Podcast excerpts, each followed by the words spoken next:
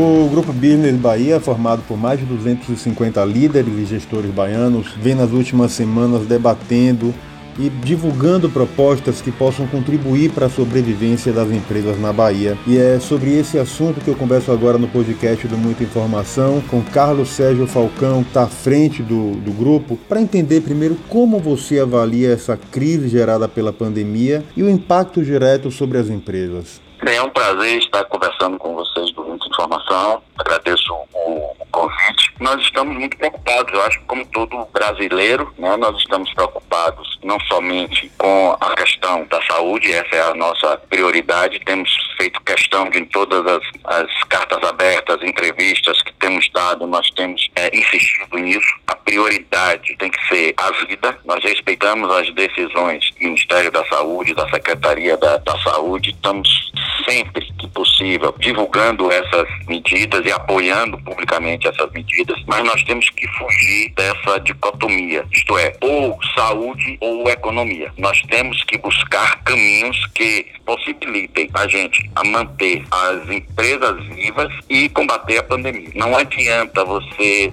somente salvar vidas e depois você não tem empregos, não tem comida, não tem empresa, não ter dinheiro, não tem imposto. Vamos viver de quê depois?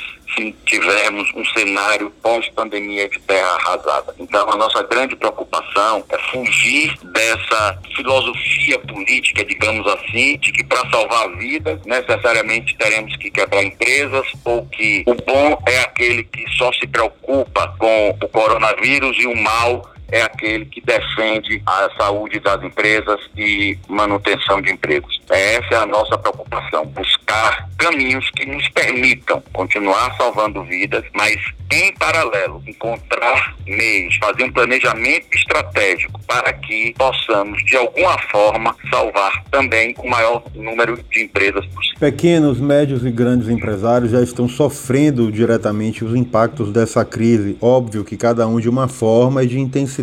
Quem vai sentir mais o peso dessa pandemia? Os pequenos e micros na sua avaliação? Olha, existe um estudo que diz que as empresas maiores têm caixa para sobreviver em 90 dias, na média, uma crise pouca geração de receitas. As pequenas, às vezes, uma semana. Então, as empresas menores sofrem impactos mais rápidos. Isso é um, um, fato. Mas, em paralelo a isso, a gente tem observado que a maioria das medidas que estão sendo divulgadas, elas estão abrangendo apenas, até o momento, as empresas do Simples. Então, se por um lado são elas que sofrem mais, são elas que têm menor capacidade de resistência, de resiliência a uma queda brusca de faturamento, especialmente o que vem acontecendo, que as últimas estatísticas mostram que a área de serviço foi a mais prejudicada, em torno de queda de 60%, quando você envolve aí turismo, hotelaria, prestadores de serviço, estão sendo os mais prejudicados. Então, se você somar prestador de serviço pequeno, são esses que estão, nesse momento, sofrendo maior impacto da crise e têm menos condições de, de sobreviver a ela. Mas, por outro lado,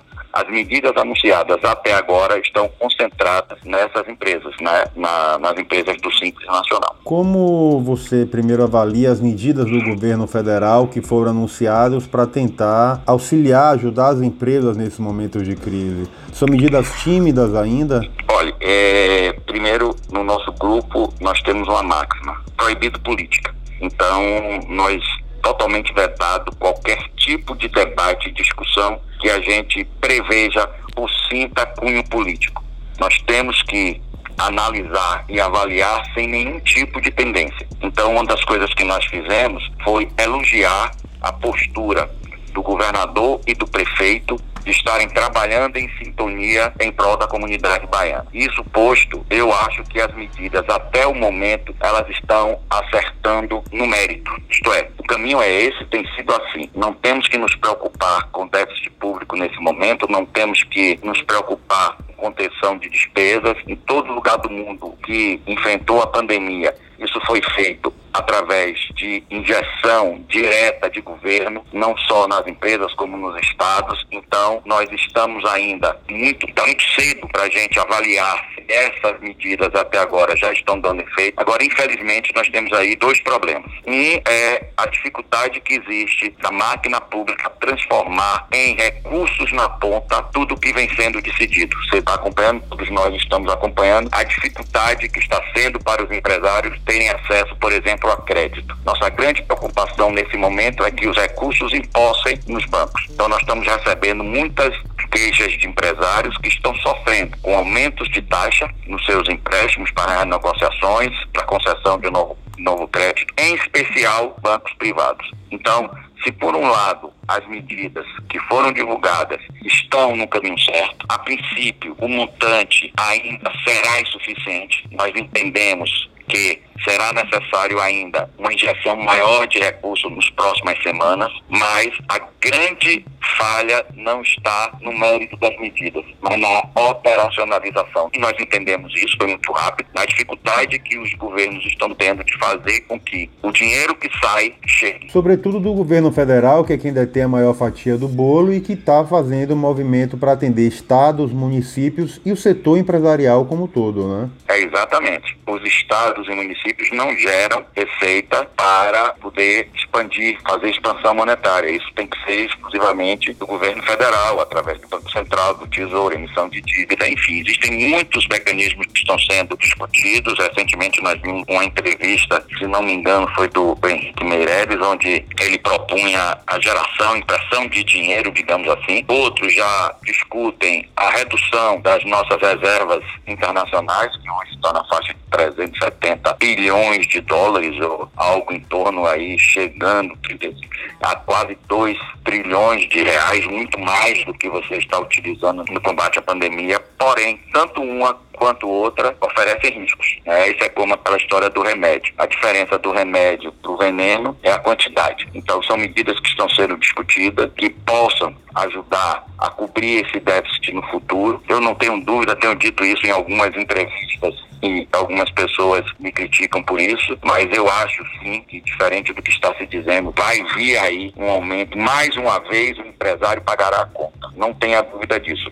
Haverá de uma forma ou disfarçada ou direta aumentos de impostos. Todas as discussões que nós estamos vendo, e isso é lamentável, nós não vemos uma discussão séria no sentido de redução de despesa. Só existem duas formas de você combater déficit: aumentando receita ou diminuindo despesa. Nós não conseguimos, repito, e isso é lamentável, em nenhum dos três poderes nós não vemos uma ação efetiva. Propusemos isso. Redução proporcional de salário em função da carga trabalhada. Isso foi proposto para as empresas privadas. Por que não para as empresas públicas? Só o empresário pode pagar a conta? Somente nós que trabalhamos, que empreendemos, que investimos, pagamos conta? Salários podem ser reduzidos dos nossos empregados. Por que não salários na mesma proporção da redução de carga não pode ser feito também no funcionalismo público? Nós não vemos uma discussão séria nós não vemos uma única discussão séria na redução de despesa, na redução de vantagens, na redução de mordomia em nenhum dos três poderes. Eu li hoje que a discussão no Congresso para redução de vantagens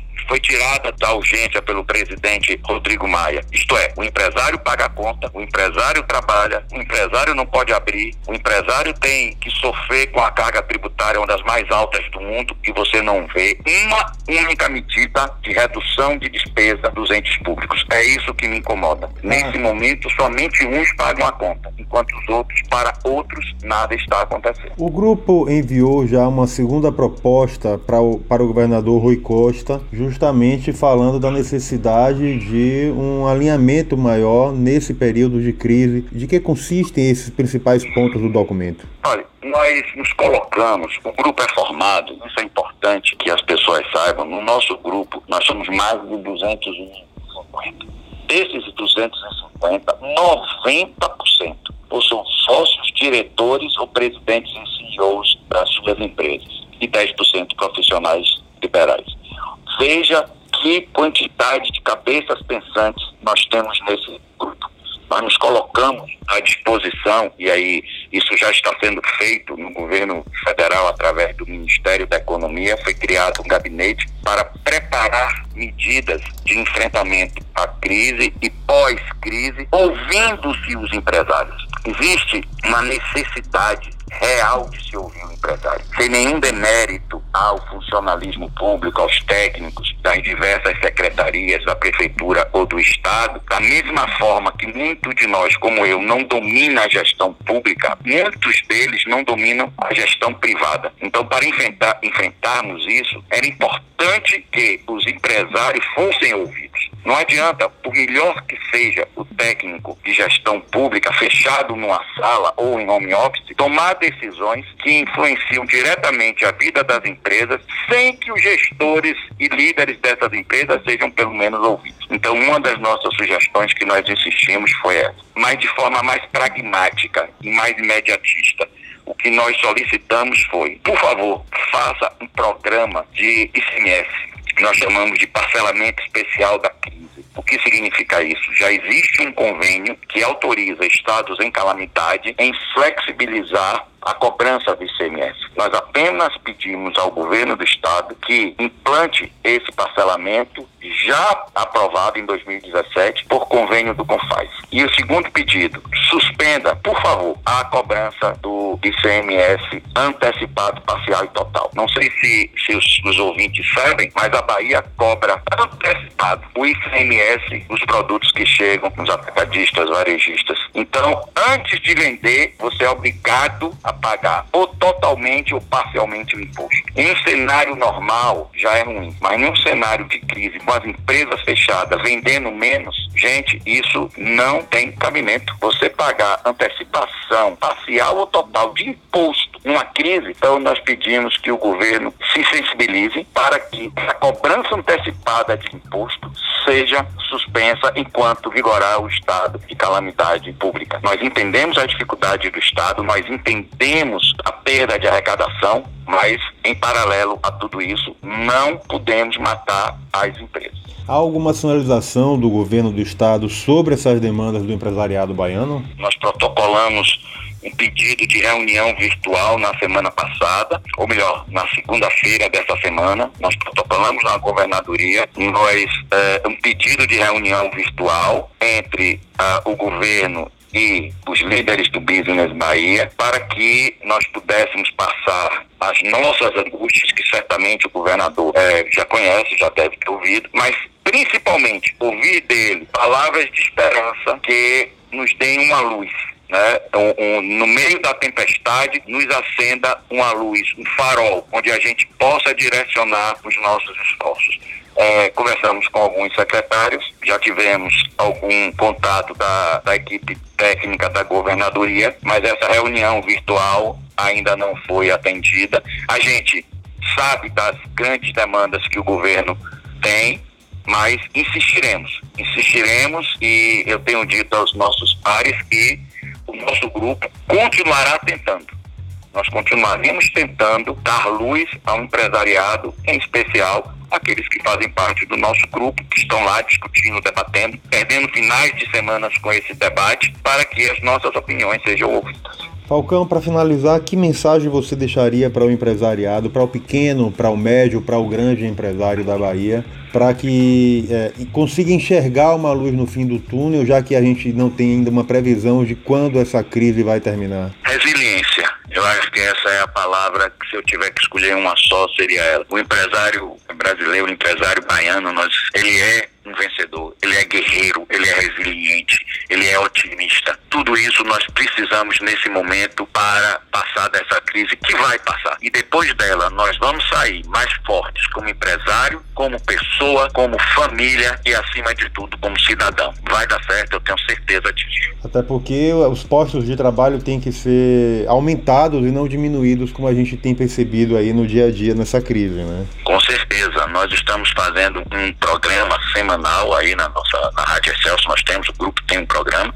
o Conectados Business Bahia, e nós semanalmente estamos entrevistando líderes empresariais que estão conseguindo produzir mesmo na pandemia, com todos os cuidados, com álcool gel, com máscara, com redução de turno, com enfim, cada empresa tem o seu modelo para que empregos possam ser mantidos e que as empresas não quebrem. Não vai tentar salvar vidas em empresas quebradas. Repito, temos que sair dessa filosofia de que para salvar vidas temos que matar empresas. Temos que buscar um caminho para caminhar juntos, continuarmos salvando vida, mas também preservando emprego e empresas. Siga a gente nas nossas redes sociais e até o próximo podcast.